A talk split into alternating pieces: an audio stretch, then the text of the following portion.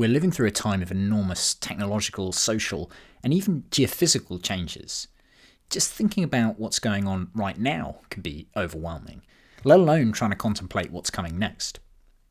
Our guest this week is Peter Schwartz, a futurist.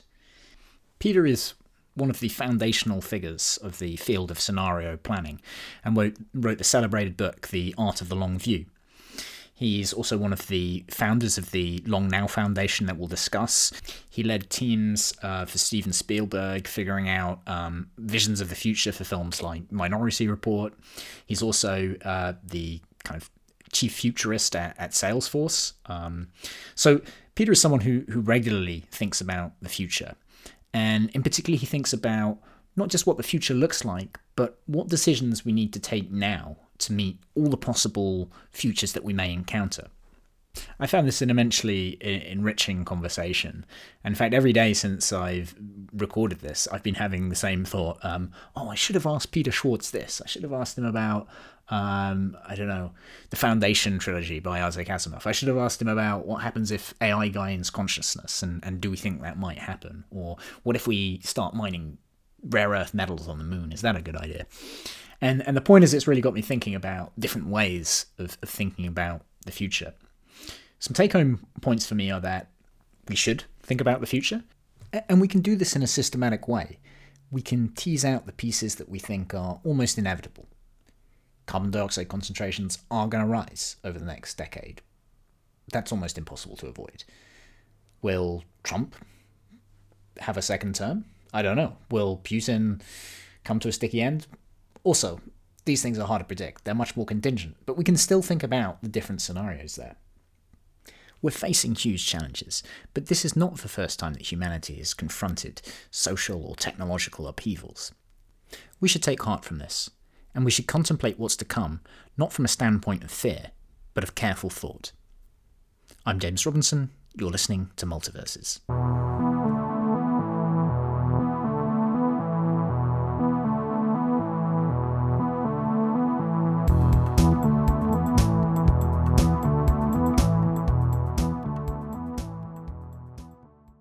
Peter Schwartz, uh, thank you for joining me on on Multiverses. Pleasure to be here. Since we're talking about long things, the great arc of time, I, am going to take the liberty to to read quite a long quote from the the beginning of your book, The Art of the Long View. So it's from Paul Valéry, the French poet, but it's from an essay uh, of his from 1932. You know all this, but uh, um, I thought it was such a beautiful quote. I wanted to begin with this all the notions we thought solid, all the values of civilized life, all that made for stability in international relations, all that made for regularity in the economy. In a word, all that tended happily to limit the uncertainty of the morrow, all that gave nations and individuals some confidence in the morrow. All this seems badly compromised. I've consulted all the augurs I could find of every species, and I've heard only vague words, contradictory prophecies, curiously feeble assurances. Never has humanity combined so much power with so much disorder, so much anxiety with so many playthings, so much knowledge with so much uncertainty. Do these words still ring true, do you think, almost a century later? Uh, even more so. I mean, every word in that is uh, absolutely true today. Uh, look, what, what changed that, that gave Valéry that uh, sense of fundamental uncertainty was uh, new knowledge. Uh, people knew new things and as a result could do new things and could relate to each other to do new things. It really was all about, in most sense, science, right? That is the ability to advance scientific knowledge, you know, and it really began to come apart with uh, uh, uh, uh, relativity and quantum theory, right? I mean, even the fundamentals of space, time, and objects became uncertain, right? Uh, and so uh, it really became a sense that almost anything was possible. And that opened up the future in new ways. Because really, until that time, you know, the future was like yesterday. The, the likelihood for most people on the planet, even in 1930, was that tomorrow would be like yesterday, that your future would be like your parents and their parents before that. And progress was very modest. Things didn't change all that much right? Uh, and your kids were likely to do what you did. You know, if you were a farmer, your kids were going to be farmers, and so on.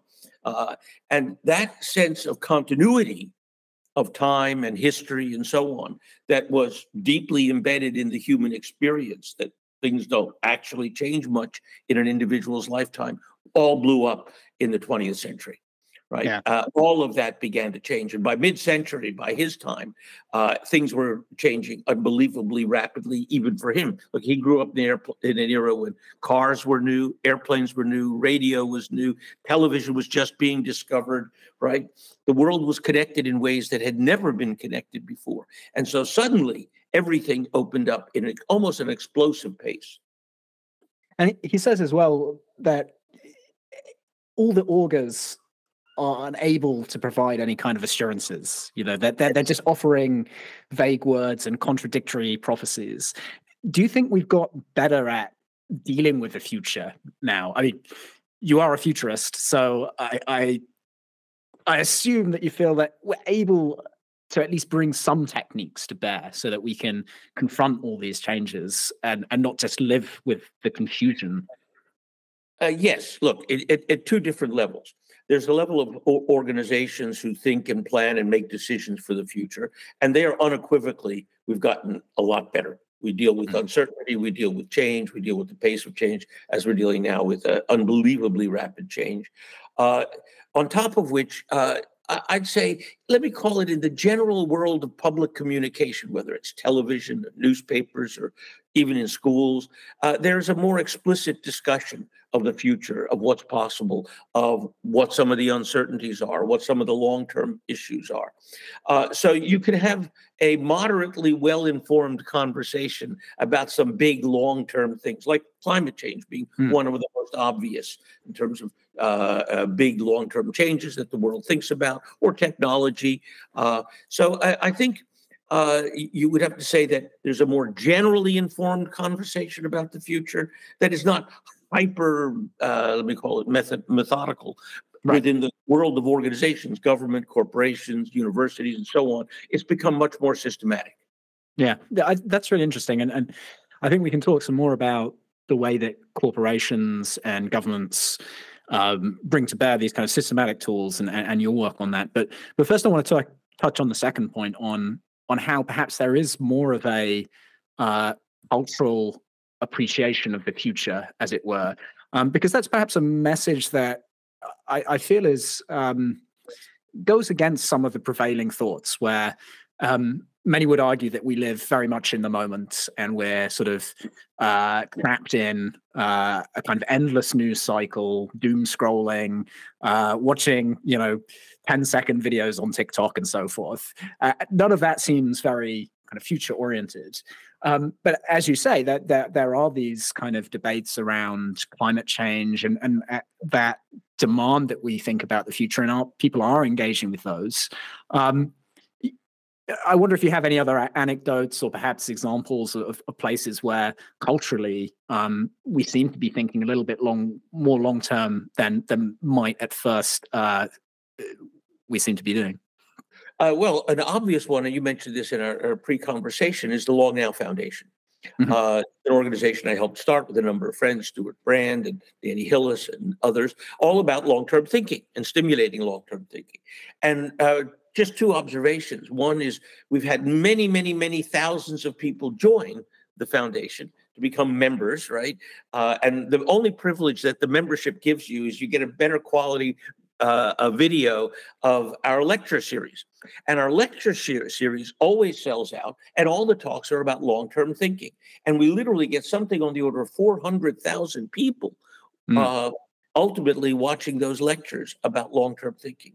So when you can get almost a half a million people hmm. engaged in a conversation in a, in a, in a kind of very rigorous way. I mean, these are not uh, lightweight talks, and you know, these are serious talks about long-term issues in different fields of science and economics and history and so on that require some serious engagement. Uh, we're delighted. You know, uh, Kevin Kelly and I came up with that idea uh, back in the mid '90s, soon after we started Long Now, and uh, we're astonished at uh, the level of engagement uh, with uh, the, the lecture series. So that's just one example. Uh, I, I, think you know if you think about uh, science fiction films and, and the like, um, I, have had the privilege of uh, helping to write a few of those, mm-hmm. and uh, you know my best-selling book, Art of the Long View, which you just quoted, over you know 30 years, you know much to my surprise, is still in print 30 years later, uh, is you know sold close to a million copies, but two billion people have seen Minority Report. Yeah. Uh, right, and yeah. and there very explicit uh, and highly detailed vision of the future that engaged literally billions of people around the planet. Yeah, I, I yeah, I, I think it'd be now you've brought it up. I think it'd be great to talk a little bit about Minority Report. I, I know Spielberg brought you and some other folks together to right, right, and it was just the story of the psychics and this cop. That was it. There's no context, and uh, so Steven came to me and said, "Look, I'd really like to make the most realistic movie of the future anybody's ever made. Uh, so uh, help me and bring together a team of the best uh, experts you can find to work together to create that world. And that's what we did. Uh, so I brought together about 15 people, everybody from Jaron Lanier and Stewart Brand and uh, a number of others, uh, all to work together. Joel Garreau, Peter Calthorpe, all to create a, a world for that story. And so we we had a, a hotel conference room in, at Shutters Hotel in LA, um, and uh, for about four days. And uh, each day, Steven.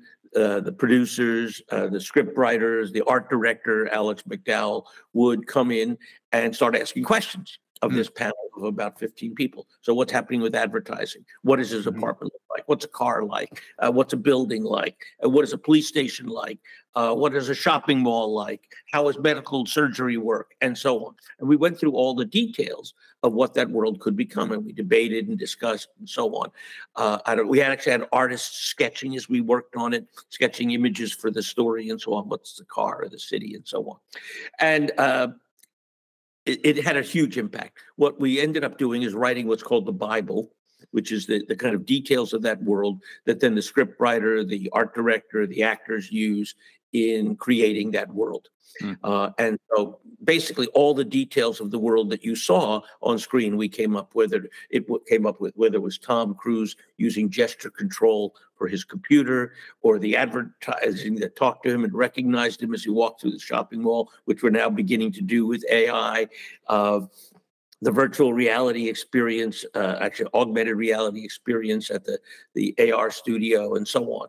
Uh, all of these elements, uh, the uh, optical uh, uh, recognition for identity, the moving newspaper headlines, which it, one of the things I always like to do is put little jokes into these movies when I worked on them. And, mm-hmm. and the moment in the film where the cop is escaping. He's on the subway, and uh, another passenger is reading a newspaper, a version of kind of USA Today in 2050, but the headlines change. But before the headlines change, uh, there's a little headline Mechanical Nanotechnology Triumphs. Well, that was a little pay on to Eric Drexler, who came up with the idea of nanotechnology. Uh, and you had to know that to know. I mean, Eric was an old friend, and uh, it just kind of goes by in a second or two. So there's things like that uh, in, in, the story, little Easter eggs. Uh, uh, but that was basically the essence of it. And the truth is, what, as we were finishing this, uh, Steven and I said, uh, we would like people a decade or so from now to say, why, that's just like in Minority Report when they see something. Mm. Um, and we, we, wrote it in 1999. The film came out a couple years later. Um, and the truth is, that is exactly what happened in yeah. regular. When Apple introduced its new uh, uh, headset, they talk. this is straight out of Minority Report, um, and you know it's that kind of. It became a vernacular, and that yeah. is what we for was to change the language people used about the future. Until then, the dominant image was Blade Runner. Yeah, uh, you know, which was absolutely brilliant. I mean, Sid yeah. Mead conjured up an L.A. of the future that was really uh, a truly original and amazing. Uh, we wanted a different one, a somewhat more realistic view, and, and I think we produced it. Yeah. Yeah, it's it's amazing that so many of those things have come to pass, and it seems like we're on track for a lot of that technology being in place before before 2050. I mean, much before 2050. Yeah. Yeah, I think we overestimated that. I mean, well, it was just a kind of almost arbitrary decision to give enough time for things to develop. It's probably mm-hmm. more like 2030. Yeah. Yeah. Fascinating. Uh, and I think coming back to this this kind of cultural appreciation of of the um, kind of long term, uh, I'd also point to, and I'm curious about your views on this, on effective altruism and mm. the kind of movement that started there, uh, and it kind of arose from, I guess, originally Peter Singer and then other philosophers out of Oxford, particularly Toby Ord and and, and very recently Will MacAskill's written a, a bestseller bestseller, and they seem to be thinking also about the future, maybe in slightly different ways, but it's it's also gathering in in popularity from what I can tell. Is that a group that you kind of uh, that the Long Now Foundation makes contact with, or is it um, you know so far you're kind of working on slightly different ways of approaching the future? Well, look, I, I, think it's really great that people are beginning to think long term like that. So let's be clear that that inherently it's a good thing. As far as I'm aware, there's not been much real contact across. Mm. We, we, had uh, a long now board meeting recently. We we talked a bit about it, but uh, frankly, uh, not with much uh, concrete. Having said that, I think there is a slightly different orientation, and there's a, a, a, a an important question with respect to the new movement. Um, we are trying in long now to give people a, deep, a sense of deep time and the sweep of history. Hmm. It is inherently altruistic. It is so that we can make better choices, but they're not effectively, you know, in a sense, uh, automatically altruistic. They're an understanding of science or the forces of history. You know, Niall Ferguson is a very good friend of mine, a British American historian, mm-hmm. and he talks a lot about kind of long term forces that shape the world and so on. And uh, he's by no means an altruist. Uh, you know, hard rock conservative, um, just this side of libertarian. Okay. so you know he is i mean he's a nice guy and, and kind and generous. He's i don't mean to say otherwise but and he's a very dear friend uh, but he's not an altruist. Um, right. uh, you can think long term without being altruistic.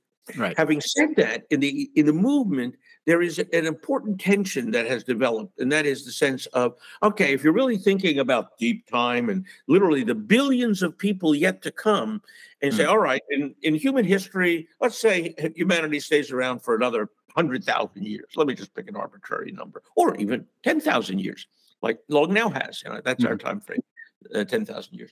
Well, in 10,000 years, over the next 10,000 years, unless something goes drastically wrong, there are, I don't know, call it three or 400 billion people going to be born and live, maybe more. Today we only got a, you know, eight billion. So the fate of the eight billion versus the three or four hundred billion. Why you can sacrifice these eight in favor of those because the numbers clearly work out in their favor, right? Saving those eight, three, four, five hundred billion versus the eight billion that live today is a powerful logic. Unfortunately, inherently wrong. Uh, that is that, that kind of logic leads you to, I think, uh, perverse conclusions. Like mm. you do things today, for example, consume resources to create a new class of civilization and technology in such a way that it doesn't matter that you used up all the resources because you created an effective artificial world. Um, so it leads you to perverse choices that may not be optimal for the species, mm. um, as opposed to there are things we're doing today that have long term consequences that we need to think about, as well as long term issues that need to be reflected in the choices that we make today. And that those long term are, let me call it the civilizational scale, which can be measured in, call it decades, maybe even centuries, but not in the scope of what the effective altruism movement is considering in terms of relative position of today versus tomorrow. Yeah. Having said all that's a peculiar twist for some people. The idea that people are thinking we should do good things for the deep future is a good idea. Yeah, I think I, would agree with some of those criticisms, and I, I don't want to dwell too much on them because I, I do want to have some debates or, or invite effective altruists on and, and get their sort of picture on this. But I, I feel like looking too far ahead and kind of multiplying out the moral consequences uh, can have these, yes, quite perverse implications, and I'm not sure how helpful it is. Um, you mentioned that the Long Now Foundation has this 10,000 year view. One, one thing I really like, by the way, is that if you go on the Long Now Foundation's blog or, or website, know, every date is prefixed with a zero at the moment because we're in zero 2020, zero 2023. Um, right. And that kind of, I mean, when you first see that, one thinks, oh, is there a misprint here or something? You know, what's going on? And then you realize, no, this is just reminding me that we're at sort of the the thin end of that wedge of, of 10,000 years. Um, but I'm curious, why, you know, what led to it being 10,000 years, not 100,000, oh, a million, a thousand? It, it was very simple. Um, uh, it was actually my idea. Um, and that was that uh, human civilization, in terms of really organized society, is roughly 10,000 years old. Mm-hmm. It's when agriculture was being born, villages were starting to happen, uh, humanity started settling down in various locations. And when that happened, then knowledge could advance, civilizations could develop. Um, you know, there may have been a few little bits here and there earlier, but it was on that order, 10,000 years. And so it was that time frame in the past that said, okay, this was the beginning of civilization roughly 10,000 years ago. Mm. And there are forces that were set in motion that are still playing out today. Uh, and we need to be thinking at least that far into the future. So it was kind of the past matching the future. And so that's where the 10,000 years came from. Yeah. Yeah, that makes sense. I, I think, on, on the other hand, I also have to think that the, the 10,000 years that are to come are going to be so much richer than the 10,000 years that we, we've had. I mean, it, just we in hope. terms of, I, I hope so, yeah. I mean, whether it's just, if you just think of the, the number of people now, I mean, the number of people in the year um, zero BC was about 200, or zero AD, zero, it was about 200 million. So we're already, in, in some ways, there's just kind of 50 times as much life happening every year now as in as in that year, just because we have 50 times as many people. And in other ways, eh, or additionally, each of those lives has so many more capabilities. I, I, just in terms of the kind of one very crude measure of this, um, this was mentioned by Casey Handmer another guest, simply that we have kind of a hundred times as many calories as a, at a disposal as uh, a human did in the past. You know, previously, they basically had the calories that that sustained them. Now we have you know cars and planes and all sorts. Uh, not to mention just the kind of computing power and the kind of in, intelligence that we have at our, our disposal as well. So, yeah, it's in some ways a balanced view, but in other ways very imbalanced. And I also find it kind of unfair when people say, "Oh, um, you know, we're not looking very far into the future, given that it's so hot. You know, just projecting a year ahead is projecting, you know, the equivalent of say 50 years in the year BC or zero BC. And, and actually, it's even harder than that because there's so much extra productivity now. Um, in fact, one of the most fun long-term, uh, uh, long now talks, oh, quite a while ago, was the science fiction writer and computer scientist Vernor Vinge. Mm-hmm. And Vernor looked at the very long term interplay between population and energy. The more energy you had, the more population you could support. The more population you had, the more energy you could generate, but needed, and so on. And he looked at this cycle over 50,000 years into the future. Uh, and he laid out a vision of the interplay of the growth of population here on the Earth and spreading out into the galaxy, uh, and the interplay of uh, how we uh, uh, create and use uh, energy uh, and it was absolutely brilliant. It's re- and it's it's very funny as well. It's really worth taking a look at. He had some very clever graphics to demonstrate his point. Brilliant. Yeah, that that sounds lovely. Um, I wanted to uh, touch on another Long Now Foundation story. Um, the the naming. How did that come about? Oh, again, that that was, we were discussing names, and, and that, that was Brian Eno's idea. Long yes, that's, that's the story I've heard. So yeah, it's true. It's true. And so you know, we were meeting and coming up, playing, you know, uh, with a, a, lot of ideas. The clock was had already we had already come up with the idea of the mm-hmm. clock. That's where it began, really, with trying to build the clock. And, and so Brian, just, maybe just what's the clock? Uh, oh, clock is the 10 year clock, which was the central project that we began with. This was Danny Hillis's idea. Danny is one of the great computer scientists of the world, a truly original mind, uh, one of the, the great, actually, there's a number of original minds in this group, and Danny is one of them. But he he had observed to Stewart Brand and me, because we'd been friends for years before that, you know, that he had always imagined a clock that would kind of tick once a year and the cuckoo would come out once a millennium and, and would kind of mark the passage of deep time, and people would kind of celebrate when the cuckoo came out every thousand years or so.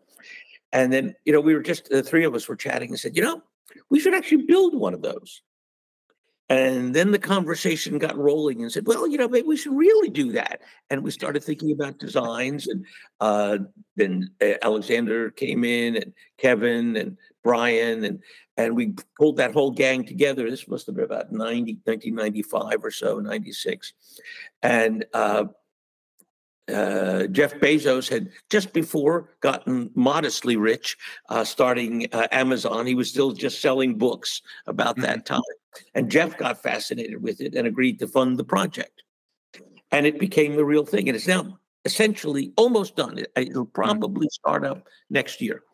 Uh, it was built in a, a, uh, cavern in Texas on land that Jeff owns. Uh, it's about 250 feet high in the cavern that we built a, a, carved a spiral staircase around it. If you go to the Long Now website, you can see videos about it, and it's quite it's a spectacularly beautiful device, uh, and intended to go for the next 10,000 years.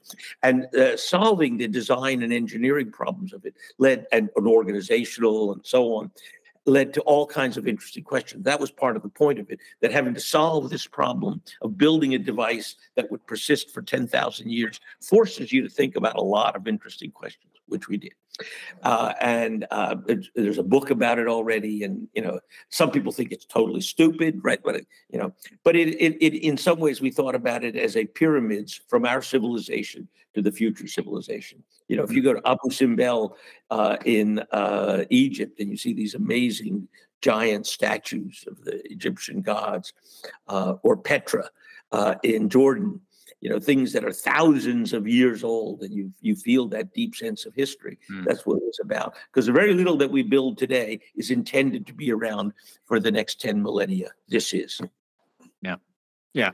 Yeah i i, I can't think of many other things although i did have um, Christian Bök who's a canadian poet and uh, he's trying to inscribe a poem or actually two poems but within a single text as it can be read in in two different ways. There's a cipher that applies to the text. But anyway, inscribe a poem into the DNA of um, an extremophile bacteria, uh, D. radiodurans, which is uh, very, very good at repairing its genetic code.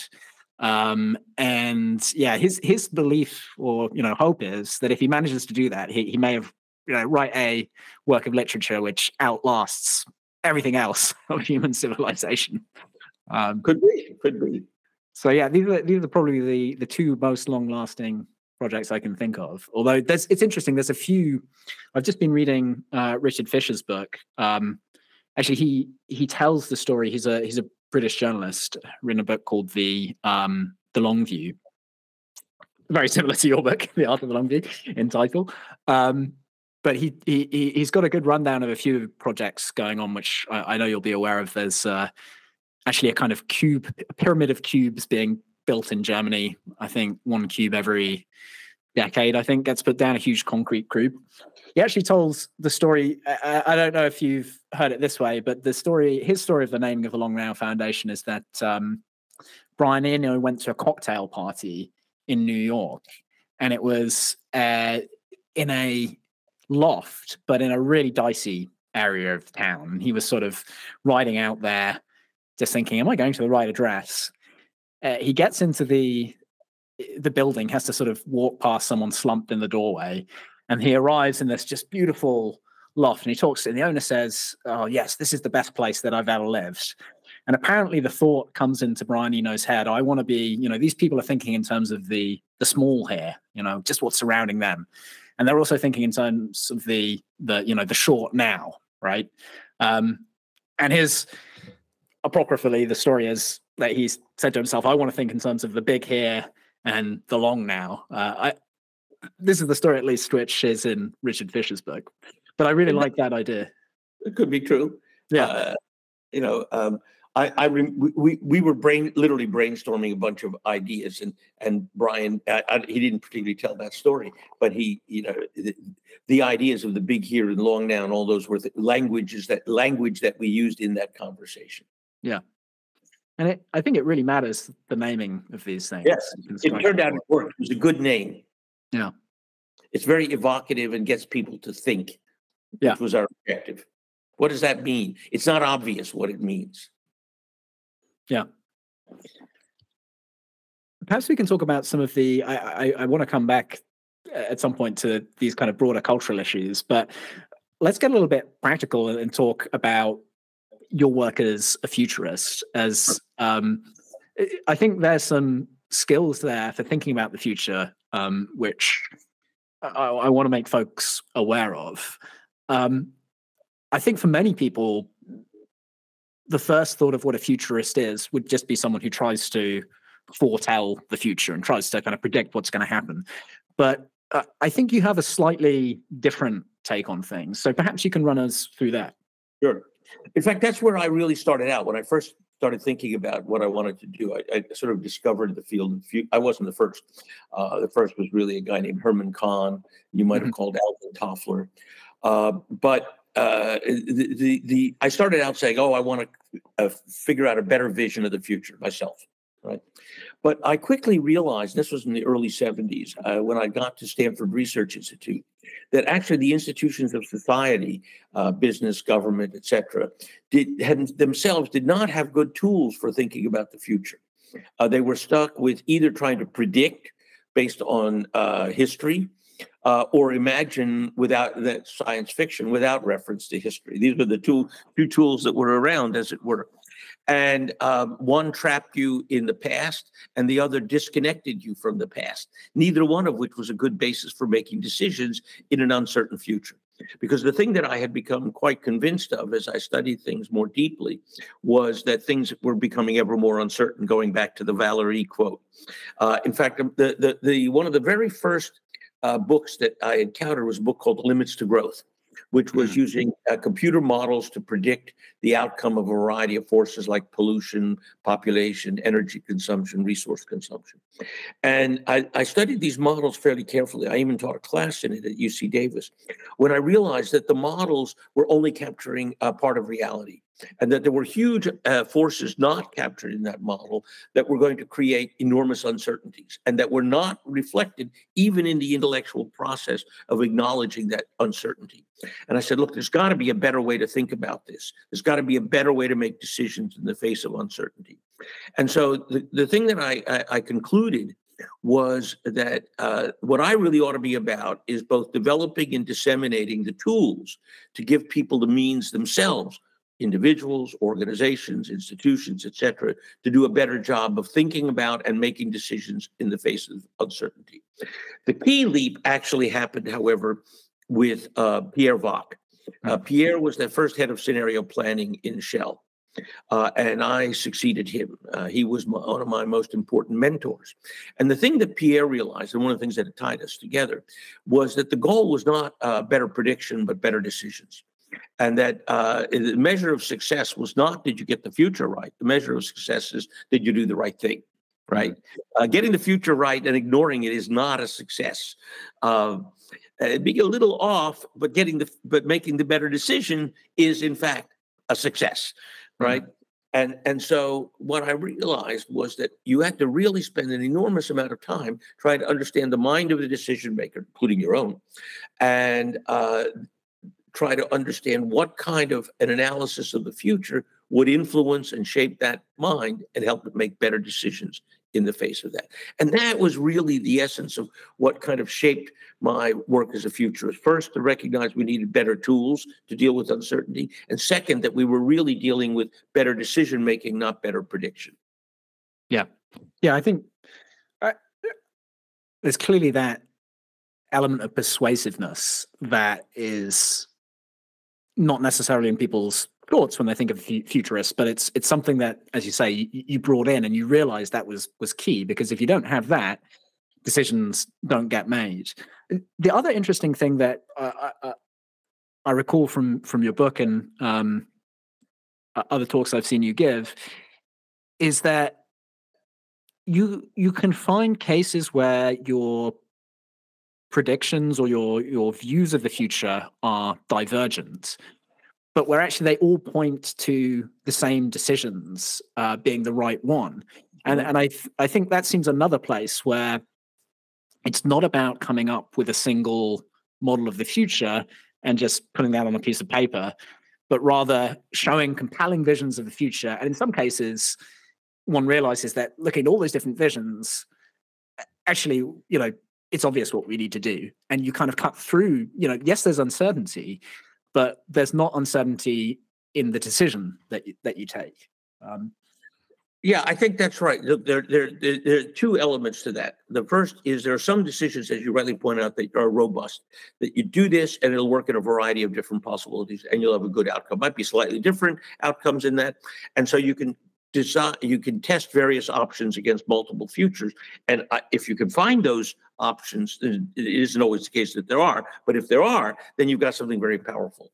The other is that sometimes in this analysis, you see some things that are inevitable uh, mm-hmm. with maybe consequences that follow. So, for example, when I was still in Shell in 1984, we were studying the future of a country then called the Soviet Union.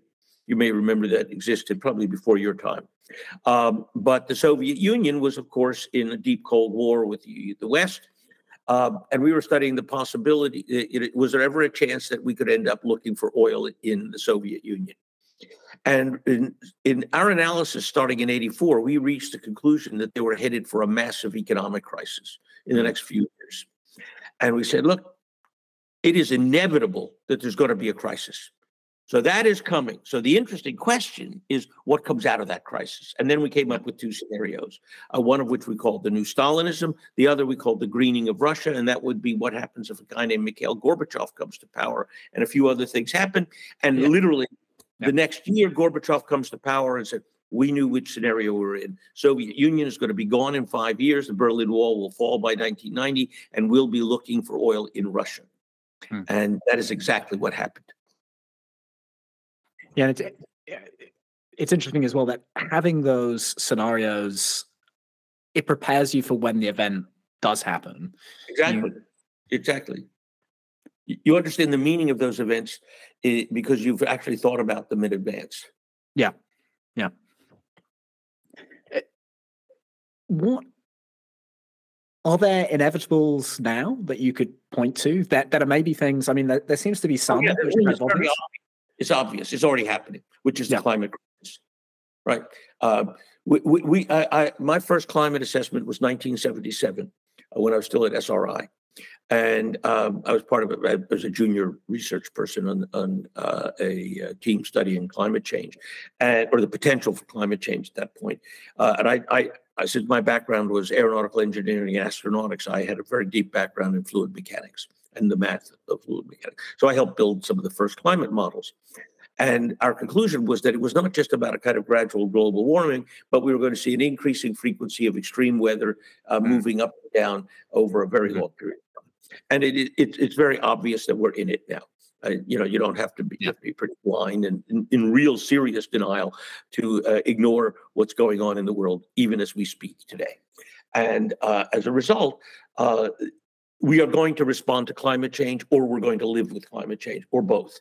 Um, that is, uh, we we now see that we are in. it's already too late to stop it uh, to change the direction of climate change, we have to go carbon negative. And all we're doing right now is going from uh, high growth of carbon to a slightly slower growth of carbon. Mm. We're still putting more carbon in the atmosphere for the better part of the next century. And as a result, we're locking in centuries of climate change until we yeah. can get to the point of sucking out that CO2 uh, uh, out of the atmosphere uh, we are going to be uh, in a long period of climate change. So we need to do both: adapt and uh, continue to do make the ma- major efforts to uh, uh, slow the rate of climate change. But the truth is, it, it, this was not actually a policy failure. It's important to recognize. When did climate change really start? the beginning of the industrial revolution. We started using coal Mhm. in large quantities. That's, you know, by uh, 1890, it was already too late to stop climate change. We were already burning enough coal. By the beginning of the 20th century, it was already gangbusters. The analysis as early as 1910 showed that coal burning was going to lead to uh, climate change. So we, you know, th- this was the inevitable outcome of the vast expansion of burning fossil fuels in huge quantities Mm. all over the planet, and we're still doing. it. So there's no sign that uh, we're going to slow this down radically anytime soon. So the implication is it is inevitable that we're going to see massive climate change worldwide. And in fact, one right now that we're seeing an early signal of that's very important uh, uh, is the potential for the collapse of the Gulf Stream. And it is the Gulf Stream that keeps Northern Europe warm and pleasant.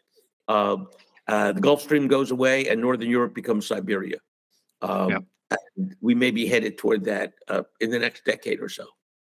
I, I know you you presented a report, a report to I think it was the Pentagon. Was it maybe Yes. in around around the year two thousand? Yes. Um, that actually they, they wanted to know what's the worst case scenario. I, I think Yeah. um, with regards to climate change, and, and and that was like front and center the collapse of the the Gulf Stream. Um, It's, So- it's a climate change scenario. The, the, when the climate shifts, it, it sometimes moves gradually, but then other times it jumps Yeah. for a variety of reasons that have to do with the flow of ocean currents, atmospheric currents, etc. And uh, so, if you look at the long-term climate record, you see a lot of big jumps, and Yeah. it is entirely plausible, not a gradual change, but a big jump in change. Yeah, I think that's what I mean. That really worries me. As you say, we- we've locked in right a lot of the the climate change already, and it's continuing. It's continuing to um, to get worse, and yet we've not seen any of these jumps. Right, we, we, we we're sort of boiling the frog, as it were, and we're turning up the thermostat. That's bad enough, right? But to contemplate what could happen if you know there's uh, Gulf Stream Well, collapse or the permafrost right melts. Yeah, Yeah. look, we may be seeing the jump right now. I don't mean just, just the Gulf Stream one, but the extreme weather we're having. Yeah. If the new normal is extreme weather of the sort that we're now experiencing, extreme heat, extreme storms, extreme flooding, and so on in more places around the world. There's I have never seen a heat map of the planet like is going on literally today as we speak around the world. Yeah. And so uh, I, I think that jump may have happened now.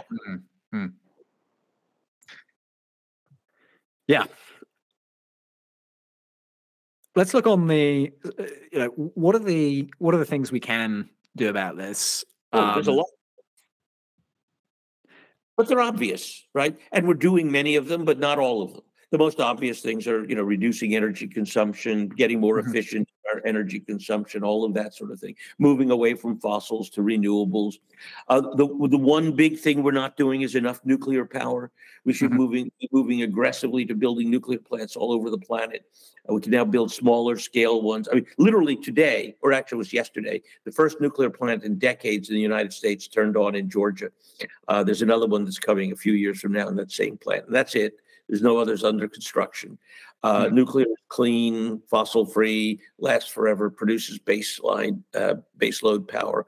Uh, you know, one of the reasons that France has some of the lowest emissions in the world is because almost all of its electricity is nuclear, right? Yeah. The Germans, the good, clean, green Germans, had a lot of nuclear plants, but uh, Angela Merkel got frightened after Fukushima, and started yeah. shutting them all down. So now they're burning dirty coal from uh, uh, Germany and Poland and have increased their, they're the fastest growing emissions of in, any industrial country in the world. So it, we're bloody stupid in that regard. We should be building tons of nuclear plants, uh, moving toward electric vehicles. We're doing that. That's clearly Yeah. happening. Uh, we could do it a bit faster, but not much. Um, Yeah. So, uh, you know, we're doing a lot of the right things, but not all of them. Yeah, Yeah. I I think there is a lot of promise there. Uh, the attitudes are changing around nuclear, and I think that has to happen first before we Yes. see boots on the ground building of new new stations. Uh, in the UK, they're they're talking about a new reactor coming online every year. There's no actually plan for that, but but again, it starts with the rhetoric. Um, a lot of investments in in coal in um, in fusion as well, which is really exciting. Yes, um, and if that happens, that's a really, really big deal. Look, there's a, a, company outside of Boston called Commonwealth Fusion that just came out of uh, uh, MIT, and they believe that within a decade they will be able to start building mid mid scale uh, fusion plants yeah. Uh, that will generate essentially uh, an enormous amount of energy from uh, hydrogen fusion uh, and a limitless source of fuel. Uh, if they're right, then that changes the game. Uh, yeah. That's a big game changer. Uh, it is still uncertain whether that will actually work. Uh, I, I, in fact, I am getting a briefing on the detailed physics of it because I'm uncertain of, about it. Um, we have proven with the National Ignition Facility at Lawrence Livermore Labs that you can actually yeah. create a fusion, which is a big deal. Uh, the technology that they're using there is not practical for a fusion plant. But what Commonwealth is doing is building basically a small tokamak, a small magnetic bottle to create uh, uh, uh, the fusion. If that works, new future, much better future. Yeah. It's it's encouraging that there's so many different kinds of bets that are being placed on on fusion. I have to say, I think yes, the, the I, other thing, yeah, the, the, other thing I'd point to is just the the cost of renewables, uh, and that surprised me how much the learning rate has brought down and, and continuing to bring down renewable cost.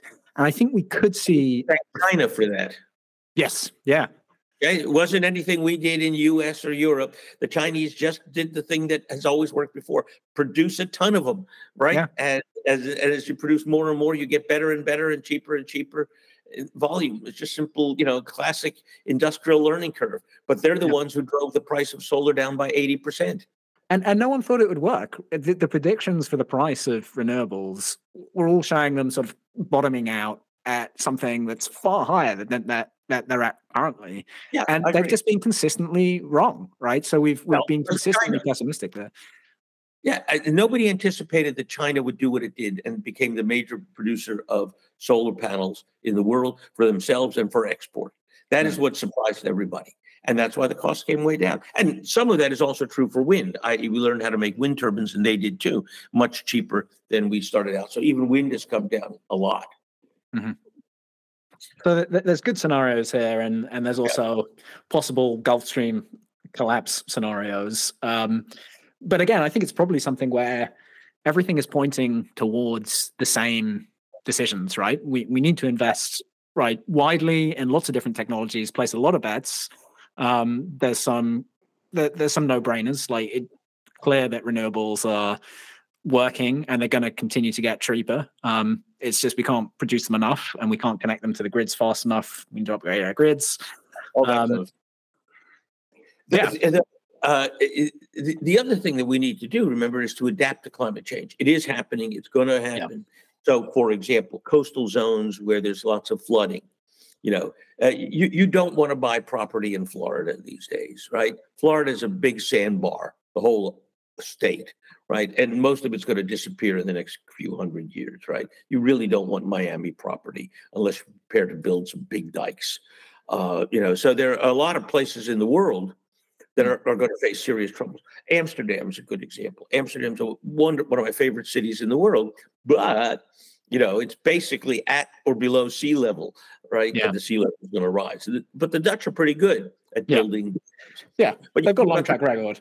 Of, yeah, uh, of living beneath the sea level. Yeah, the Thames barrier is going to have to be twice as wide. Things mm-hmm. like that that are going to have to adapt to a new world of climate change.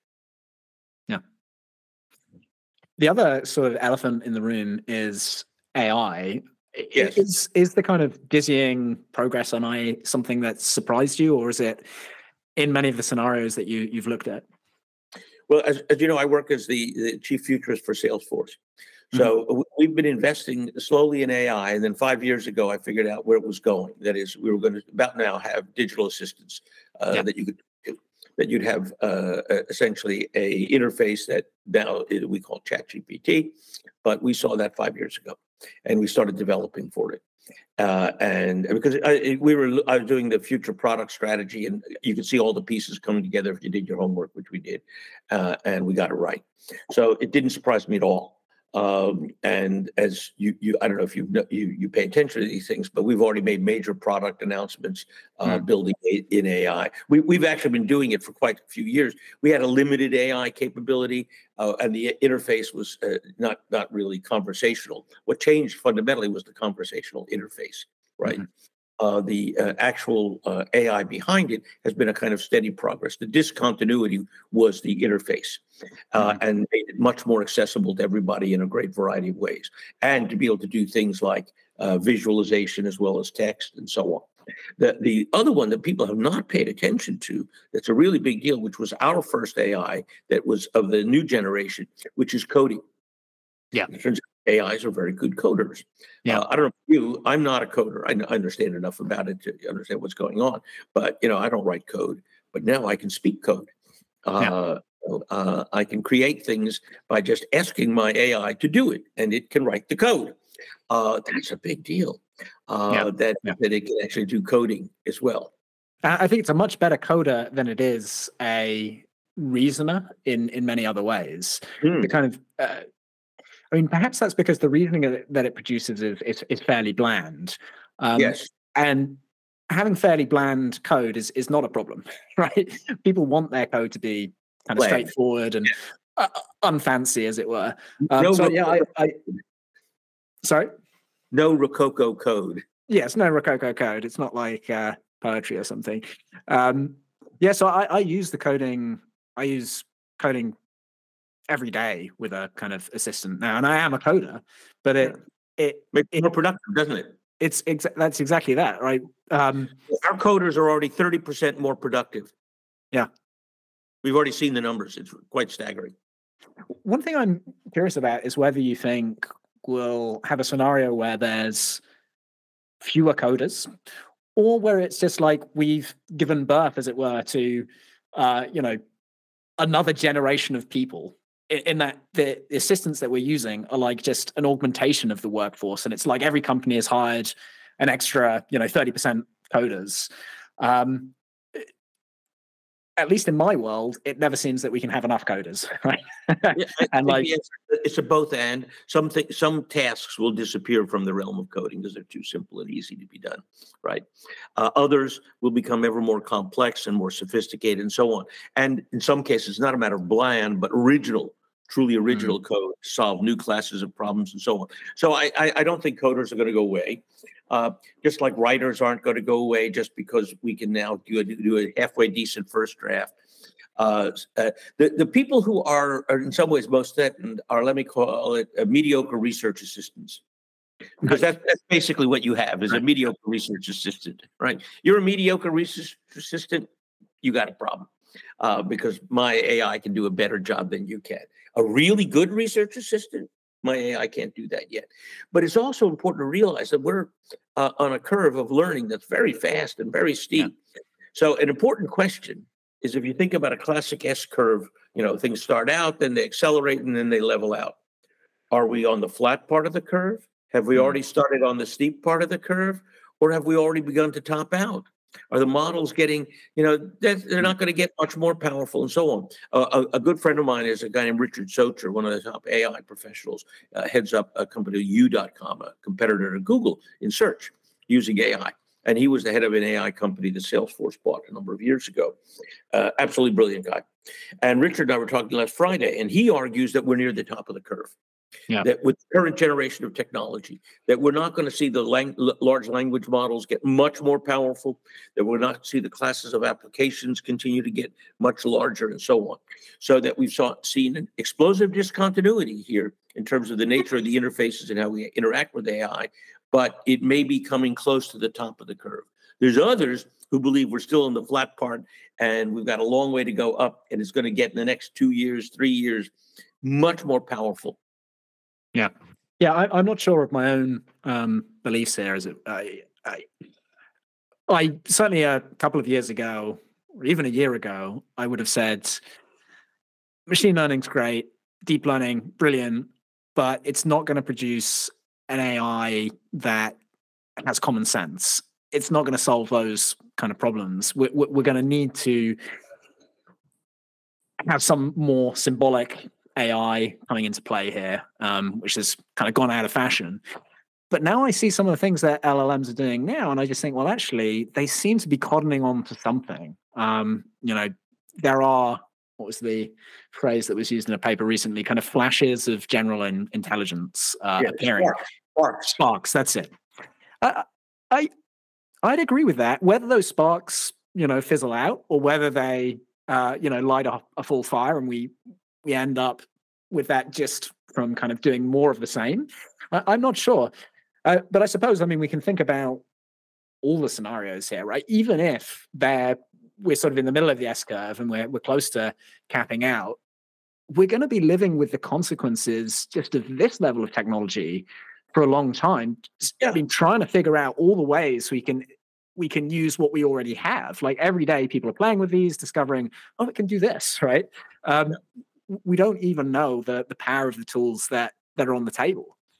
Well, look, we can already see without getting to kind of much more sophisticated levels of general intelligence and so on, we can already see the next couple of stages. That is, we're going to have agents and then autonomous and semi-autonomous agents that are working in the background doing tasks for us, where we don't have to tell them what to do or ask them to do it. They know how to do it. They get it done and tell us, "Oh yeah, I made the plane reservations for you." Right? Things like that, where uh, you didn't have to tell them. They said, "Oh, I, I looked at your email and it said you were going to Philadelphia next week, so I looked up which flights and I know when your schedule looks like, so I got your reservation on the flight that you would like to take." You know, so you didn't have to think about it. There'll be a lot of stuff like that where you didn't have to think about it. Um, on the the bigger question, uh, yeah, this is something I've discussed a lot with my colleagues and my CEO, Marc Benioff. We are just having dinner and talking about it last night. Uh, and uh, th- there's two ways to think about this. The models that we're now building may become so powerful and so capable that, for all in effect, they are as if they were achieving general intelligence. They behave mm. as if they were, even if they weren't right? Mm-hmm. It manifests behaviors like purpose, like intention, like uh, judgment, and so on even if there's no purpose or intelligence behind it, but where the software generates it in a realistic and believable way. Separate from that is the whole question of are we actually developing a general intelligence? And if that's the case, it is more likely to be in a different paradigm than what we're doing right now. What we're doing right now, you don't add up to a kind of conscious self aware. To do that, you need embodiment. That is, the thing needs to feel a physical embodiment. It needs to be connected to the real world. It needs to have senses. Uh, it needs to have extended memory. It needs to have purpose. All of those kinds of emergent properties and connections to the real world do not yet exist. So our AIs are disembodied, disconnected bits of software, as opposed to a, a, real physical being connected to the real world, able to understand its connections and its intentions. We're very far from that. The original idea was model the brain and then build something like the brain. We've almost given up on that because mm-hmm. brain just proved to be too hard. But the architectures to general intelligence don't really yet exist. Toward simulated general intelligence, i.e., that it might as well be, that we're moving toward. Yeah. I, am not sure I entirely agree that, you know, that there's a meaningful difference between simulated general intelligence and general intelligence. You know, I'm a kind of behaviorist or a functionalist when it comes to these things. And if something kind of quacks like a duck, right, it it, it has consciousness, as it were. Um, but you know, notwithstanding that, I think we can certainly agree that these machines acting with other people um, or in conjunction with humans that's clearly some kind of augmentation of human intelligence. Human yeah. intelligence is already general intelligence. Um, I've been reading a book, um, um, Superminds by Thomas Malone. I don't know if you've come across mm-hmm. it. Tom talk, Yeah. And, and, so he talks about how organizations, how we can already think yeah. of those as as a form of you know super intelligence. Yeah, exactly. And he's right. Superman. And and it seems like you know we we're just going to make it possible for yet smaller units of organization. So maybe just um, you know a, a, couple of developers or a developer and a kind of product person in conjunction with a uh, an AI, whether that AI is generally intelligent or not, as long as it's good enough at doing a lot of different tasks, um, you know that is the now the equivalent of what would have been a thousand person organization, a 10,000 person organization, even. Um, and and that seems good enough to talk about having created some kind of meaningful superintelligence, even if it's it's not all within the uh, the the um the AI. I think that's right. Look, I think augmented intelligence is a very powerful idea, right? That we as human beings are going to be made much more capable. Uh, I mean, a, a, very simple example will be real time translation, right? Mm. Uh, before long, I will speak a thousand languages, right? And but I didn't have to learn any. Right, that that's very powerful. You know, uh, uh, imagine arriving in Bhutan and speaking Bhutanese. I mean, I love Bhutan, right? But you know, I can't even read. You know, the, the characters are all different, and the, you know, I have no idea how to speak Bhutanese. But I'd love to be able to have a conversation with a mm. Bhutanese uh, teacher in Bhutan. But you know, uh, I don't speak Bhutanese. Um, I, I, I, and I'm pretty good at languages. I speak almost seven. Uh, I'd love to be able to, or I speak seven badly, including English. Having said that, um, I'd I'd love to be able to. I uh, you know I spent I went to France for a summer uh, uh, in the mid '90s to study French, and I managed to learn French at the level of a five year old. Uh, you know, that's pretty good. That my you know my son's six and he's he's pretty yeah. local. That's well, that's, six. You know, I spent six months studying every day. You know, uh, six hours a day, every day for six months, hmm. and I got to the level of a five-year-old. That's hmm. hyper inefficient as yeah. a way of building uh, a new capability. I would much rather have been able to talk into this and have it come out French. I I think it depends what you're after, right? Because I think there is, eh, eh, you know, part of me thinks wouldn't it be a shame that we lose all these capabilities, like to learn other languages? But but then, you know, I realized that you know that's not going to stop happening. That there are people who just love to learn languages because yeah. they love, you know, they don't even my my wife's uh, parents are learning Japanese, and they've been yeah. learning Japanese for years. Yeah. They don't really want to speak to Japanese people. they, they, live in Argentina and they've been to Japan once. Their fascination is with the language rather than being able to communicate in that language. So it's it's really, I think, just a way of you know extending our choices here, right? You can yeah. you can you can choose to do to the hard work if you want, but uh, you you might just want to order coffee or having really meaningful conversation um, without having to spend a decade learning uh, a language. Exactly. Exactly. My wife loves learning Italian. She uses Duolingo every single day to study Italian because she loves it, right? And she goes to Italy to paint and so on and. But you know, it's she knows how to navigate in Italian and have a minimal conversation. In fact, literally as we speak, she's in her Italian study group right now, uh, and she loves it. Yeah. Do you see scenarios there where some some meaning is potentially eroded by having, you know, just machines that are better at us. I, am thinking um, this is always the example that comes to my mind of, of Lee Sedol and uh, his declaration that he was going to stop playing Go after he was uh, he lost to AlphaGo. Um, right. It, but then I had a conversation about this recently, and someone pointed out, well, you know, Lee Sedol, very competitive guy, if you're getting your meaning from competition, yeah, sure, you, you might stop doing it. But if you just like the activity, um, it doesn't matter that machines are better at it. Maybe that's a good thing. You can play against the machine anytime you like. Um, but yeah, I'm, I'm curious as to you know. Take another example.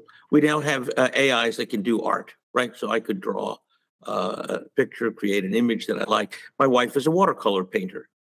The fact that I can use an AI to produce an interesting watercolor like painting does not make her stop wanting to be a watercolor painter. The act of engaging, of deciding what it's and bringing it onto a piece mm. of paper and so on, that's what she loves. And then seeing mm-hmm. it when it's done. Uh, so uh, I, I, I don't think there's a real threat to the creative force mm-hmm. where there are uh, let me call it, you know, let me call it, say commercial art by contrast, right? Mm. Uh, advertising art, uh, game art, those kinds of that kind of art that's more threatened by AIs because there your your your goal is productivity and efficiency, et cetera, things like that. If you're an artist, that's not your goal. You're not wanting to be hyper productive. It's the act of creating art. So I, I, I think it does matter what you're actually trying to accomplish. Yeah, yeah. I think that's a nice uh, that's a nice take on things. Do you have any kind of counterintuitive um, or maybe better put, views on AI that are not commonly held? Oh yeah, one of the people big ones. overlooking. Yeah, look, I think there's a really obvious one, which is education. Mhm. Uh, one of the things that we've learned over the years is that private personal tutoring makes a huge difference, especially for the lower half of the class. Hmm. As a kid who's not doing all that well in math or history or geography or science, you give him a personal tutor and you can bring him up to the upper half of the class. Hmm. So imagine the world of education where everybody has a personal tutor in a device like this for every course, every class, everywhere. Yeah. Uh, it helps them get every math question right, every history question right, uh, and helps them really learn. Suddenly, we can take the bottom half of the class, which was struggling in this incredibly complex technological world. Look, hey, you and I have no trouble going online and making a dinner reservation. But if you're in the bottom half of your class, actually, that's a non trivial thing. And these days, if you want to make a dinner reservation, you call the restaurant and they say, "Oh, uh, go to uh, so and so website and you can make your reservation." Sorry, and they hang up. Uh, and if you can't do that, you can't get the reservation or a plane reservation uh, or file your taxes. There's just so many tasks now that involve at least mid-level, uh, simple information technology tasks. Uh, and frankly, for the lower half of the class, that's hard. And many jobs are now excluded for the lower half of your class. And every class had a lower half, let's be clear. So now we can make everybody above average. Um, and uh, I, I think that is a very plausible outcome. It's one of the things that I think is one of the best things that's going to happen out of this an explosion in AIs for education, tutors for Yeah. everyone in every field. Like my wife with uh, uh, Italian, she's got a personal Italian tutor in Duolingo. Right. Yeah. That, Yeah. that knows how she learns and has been learning with her now for years and is a very effective, and she loves it. She learns Italian. So I think this is uh, the future of education. It isn't the classroom is going to go away and teachers are going to away. This is going to supplement that and assure the high level performance of every kid. Yeah, it, speaks to a future where AI can reduce inequality, and I think that's one of the, the central questions in my mind. Is you know, is that the one that's going to play out for the reasons that you've you've just outlined, or will we see something where AI applies a kind of magnifying effect to everyone's capabilities, and perhaps it's not even a kind of linear uh, one, but one that boosts more the people who understand these models better, are, are better able to craft prompts and, and, and so forth. And I, I'm really, again, I, I'm not sure what will happen. We may see a bit of both. It may be kind of uneven. Um, there may be a few people who are kind of super winners and are able to force AI to do whatever they want, breaking all the guardrails and so forth. Um, and a very, very long tail of people for whom it improves their lives, but but to a lesser extent. Yeah, Um, I'd agree with that. Yeah, but certainly it's it's an exciting moment. Uh, are there any other technologies that you think that um, you know AI seems to be taking up so much of the public attention now, and, and climate change as well, and and I think that's both of those are justified. Um, we talked a little bit about nuclear um, technologies as well, but are there other ones which maybe are outside the public consciousness and deserve to be more within the spotlight? Well, the, the most obvious one is uh, the consequences of CRISPR, the ability to educate, uh, uh, edit genes in a much more precise and reliable way. Yeah. Uh, and just beginning to experience the first consequences of that technology with respect to new kinds of diagnostics, new kinds of therapies, et cetera. Uh, so genetic therapies of various sorts. Uh, we, we saw the first example, actually, mRNA vaccines Mm. uh, that for the pandemic, the reason we were able to develop so rapidly the vaccines that would have taken years before was our knowledge now of genetics that produced the mRNA vaccines. Uh, so uh, we've already seen the first hint of what is to come. And I think over the next, call a decade or so, we're likely to see a massive uh, revolution in a number of elements of uh, medicine as a result, both drug discovery and then specific interventions at a genetic level for a variety of kinds of issues. We, the first ones we're going to see, uh, frankly, are in Parkinson's and Alzheimer's. Yeah. Two diseases that are, are genetic in, orient, in, in origin, and both of which we are now literally the last 48 hours announcing new therapies for both of those that are genetically based. Uh, successful treatments that radically slow the rate of Alzheimer's and uh, uh, and uh, deter- deterioration from Parkinson's. So I, I think uh, that's one that I see as huge uh, mm. coming. And you know, it, because it's medicine, it's highly regulated, so it plays out a bit more slowly. It needs to be tested and made safe, and so on. And that's what's going on right now. But uh, the uh, the tool that was created by Jennifer Doudna uh, is so profound in its effectiveness that I think its implications. Another place where we'll see it in a much more banal way is in plant biology. Things like mm plants that are much more productive or suited to climate change and so on. Yeah. Because the same tools we're dealing with human biology, we're dealing with in plants, with uh, farm animals, with pigs and cows and so on, and modifying those. So we, we have a whole new set of genetic tools across a broad frontier of biology, human biology and other biology that are giving us the ability to help shape the future in new ways. Yeah. I think you're right to say that, you know, in terms of a the technology being there, it's it's probably as fully baked as as AI.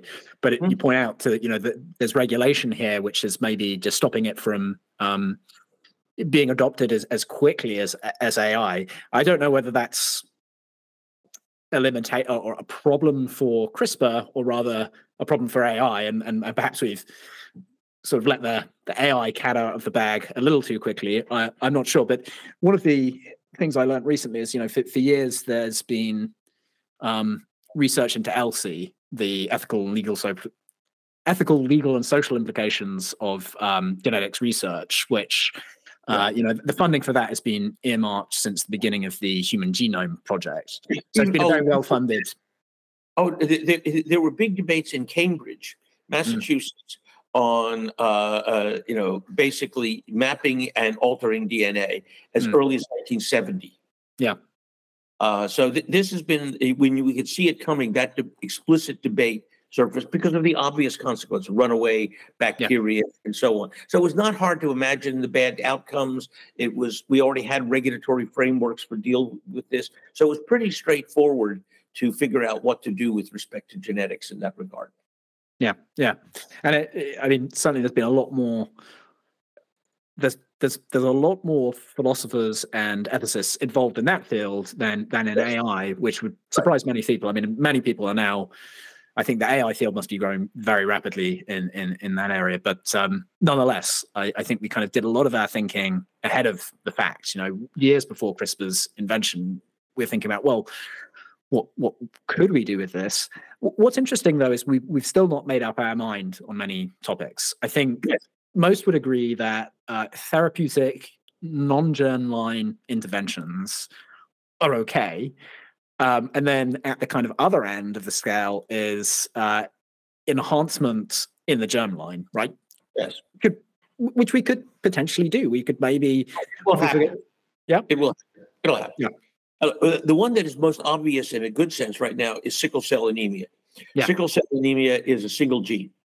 So imagine, the, and, and it's entirely plausible that in a, a, person who's already been born, you can modify that gene so that uh, in a, a, victim of sickle cell, you can actually cure them.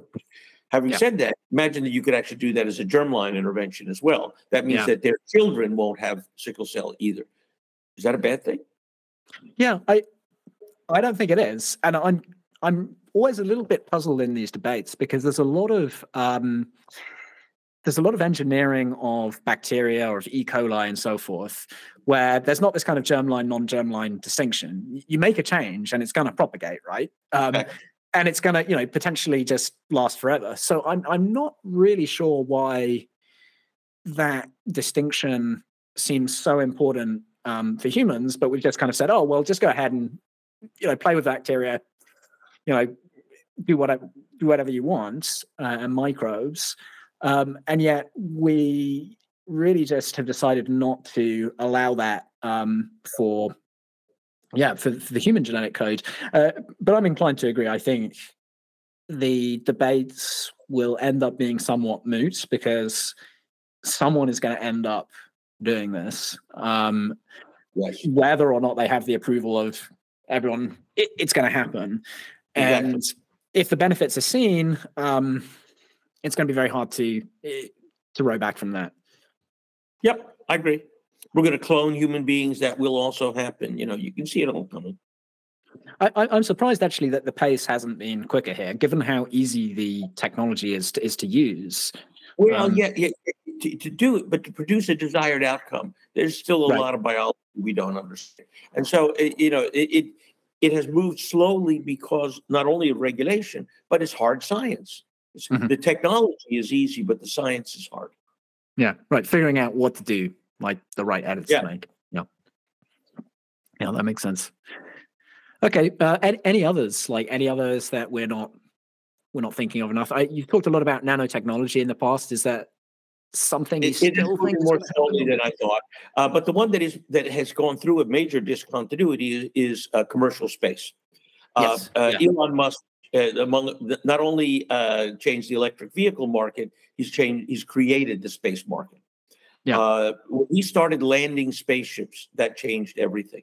My first job as a futurist was actually mission planning for the space shuttle at, at SRI back in 1973. Um, and it uh, was a complete failure because it was based on science fiction, in effect. That is, that we could do a launch a week uh, as opposed to four launches a year. Never going Um, to happen. N- n- it didn't happen. But Elon changed everything when he started landing his spaceships and bringing them back. Now the economics of space change really radically. Yeah. And and I and I think uh, we are opening up the potential of near space uh, uh, for tourism, for better communications, uh, for better science. Um, uh, so I think there will be uh, eventually uh, what we're going to end up doing is asteroid mining. I think that's going to be one of the first uh, useful things we can do in space, Mm. and eventually create an industrial uh, base in orbit around the Earth uh, and move industry off the planet. Uh, because it's polluting and energy consuming, and out there we've got essentially infinite solar energy and a Mm. huge resource base that we don't care about the pollution. Nobody cares about polluting a bit of vacuum out there. Uh, so uh, I, I think uh, we have seen the space age didn't begin with uh, Sputnik. The space age began when uh, Musk landed his spaceships. That's when you really started thinking about space as a really potential base for human operation. That, that, that's an interesting thought. Yeah, yeah. I, I, I I'm often, I, I do wonder what the big use cases of all that capacity, all that potential are going to be. I mean, certainly the communications one is, is something that, uh, you know, just from the industry that I've come from, I can envisage very clearly. Um, and I think the kind of monitoring aspects of that are are also really important. The, you know, the ability to have very regular, um, frequent images coming from pretty much anywhere on the on the Yeah. earth. That that could be game changing for so many things. already is. Yeah, uh, Planet Labs that provides very cheap space imaging uh, all over the world every day. Uh, Yeah. Bill Marshall's a good friend who started it, and you know I think that is absolutely uh, you know a, a game changer for so many things. You you want to understand what's happening in the forests of the world, you have to see them, Yeah. for example, uh, and you, we now can. So I think that's another one. You know, I, I, I, I do think that's a, a very important one. Um, and, and, and, and the truth is, I think tourism, I think people are going to want to go up and hang out in zero gravity and enjoy i i- the experience of space and watching the earth go by few days. Space hotels, you know, I, I've tried to convince my friend Richard Branson to buy the space station uh, when it, uh, uh, they're going to deorbit it sometime in the next decade, uh, you know, crash it into the ocean pieces. Why not uh, turn it into a, you know, Virgin Orbital. He's got Virgin Galactic, Virgin Orbital, to the space station. I, I think it's ideal location. Well, if that happens, we'll, we'll we'll know who planted the seed in his head. That's Yes. great. Yeah. And for industry, what, what sort of things do you think it might make sense to produce in space? I guess the kind of the, the low gravity. Sorry. Yeah, yeah, and any heavy materials. Basically, what you want it, anything you want to use in space, you should make in space. You shouldn't lift Right. things in space. Um, So, and, and, you can even get water and oxygen out of asteroids. Mm. So, there's no reason why you shouldn't be able to make stuff up there. Um, and uh, you know, you, uh, you, you want to have an orbital hotel, make the steel for the orbital hotel or aluminum or whatever it is you want to use for mm-hmm. mm-hmm. up there. Um, so there's no reason why we shouldn't have uh, most of our industry off planet for making things that are heavy and polluting, like making steel. Yeah, right. So so most of the industry you envisage would be sort of centered around building up infrastructure in space, probably for like space tourism and or you know possibly even developing just like kind of industrial hub. But I, I yeah, I'm trying to, or but we wouldn't be sending stuff back to the Earth, as it were. Oh, we might be. We might be bringing steel down. Okay. Bringing down is a lot easier than bringing right, them up. Yeah. Yeah. Uh, and so it's not at all implausible, and particularly if we're making things that are relatively lightweight and bringing them down. Yeah. So I, I, do imagine that that will happen, but call that the next 50 years, not the next five. Uh, right. And you know, most of what we're going to do is in near Earth orbit, the, ne- the near few thousand miles. Uh, we're not going to Mars. Maybe we'll do some stuff on the moon, but there really isn't that much interesting on the moon, and there isn't much interesting on Mars. So our, our solar system, other than the Earth, is not all that interesting, to be honest. So I, I don't see a lot of human exploration of deep space beyond that until we can build starships. Right.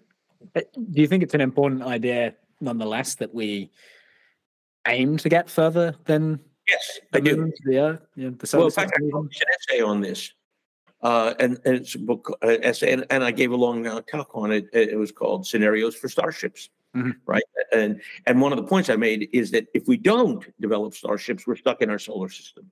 Yeah. Uh, and our solar system is uninteresting. So our, our horizons will be fundamentally limited. Uh, and I think that's a bad thing for the species.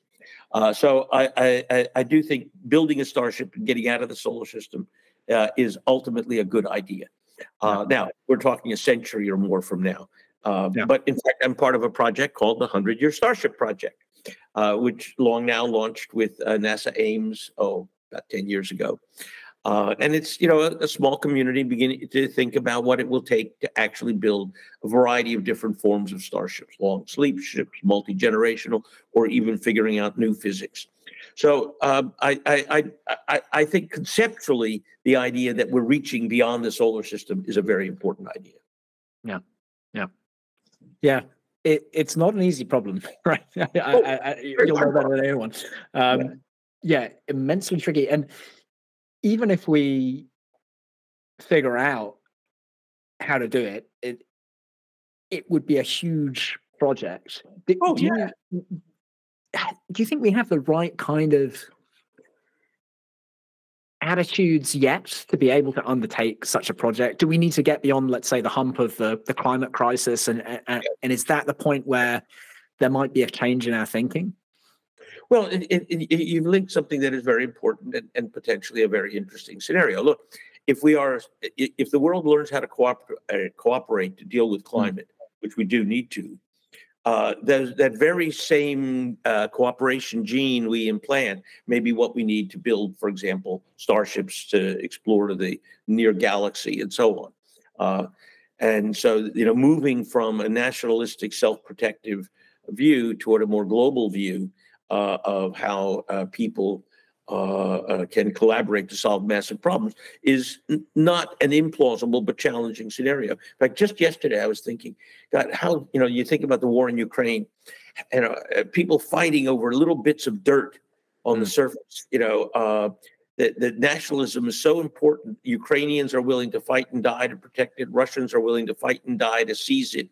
Um, and that somehow we have not yet transcended the nationalism of protecting bits of turf you know uh, on the planet and transcend the fact that we all belong on this earth um, a good friend of mine is Rusty Schweickart, the astronaut. He was the Apollo 9 lunar module pilot. In fact, we just honored him a few weeks ago as one of the founders of the law of, of B612, the Asteroid Institute.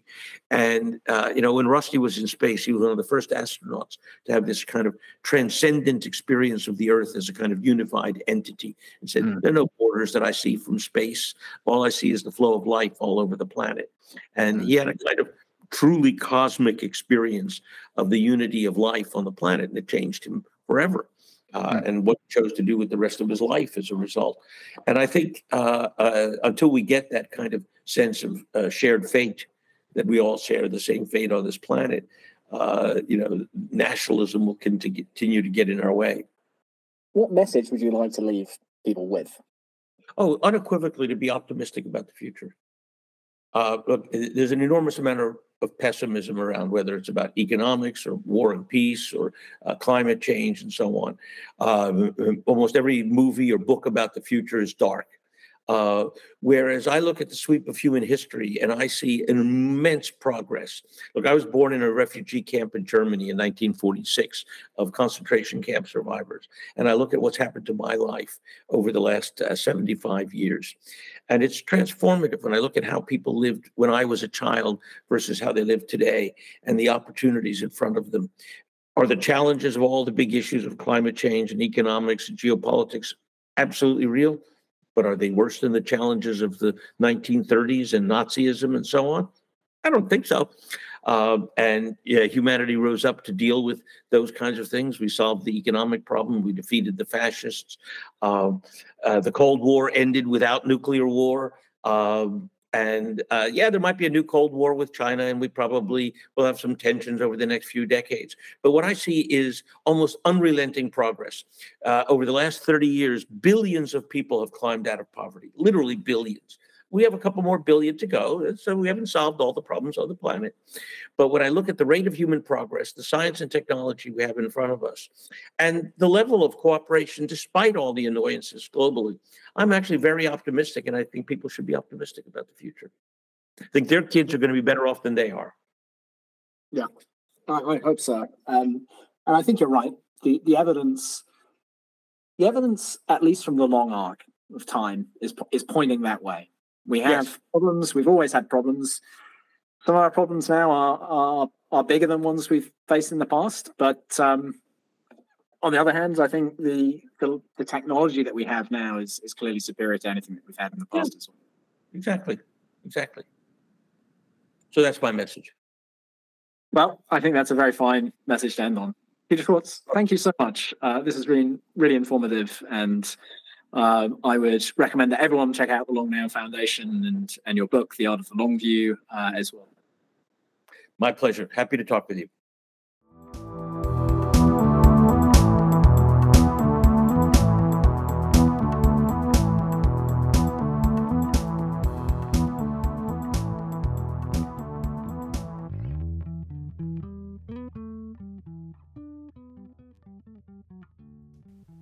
Thank you for listening. This is a quick note to say that I'm going to experiment with moving this to a fortnightly cadence, so one podcast every two weeks, um, just so I can see how that feels to have a bit more time to polish things and prepare for interviews. Um, so, yeah, hope that sounds good and catch you next time.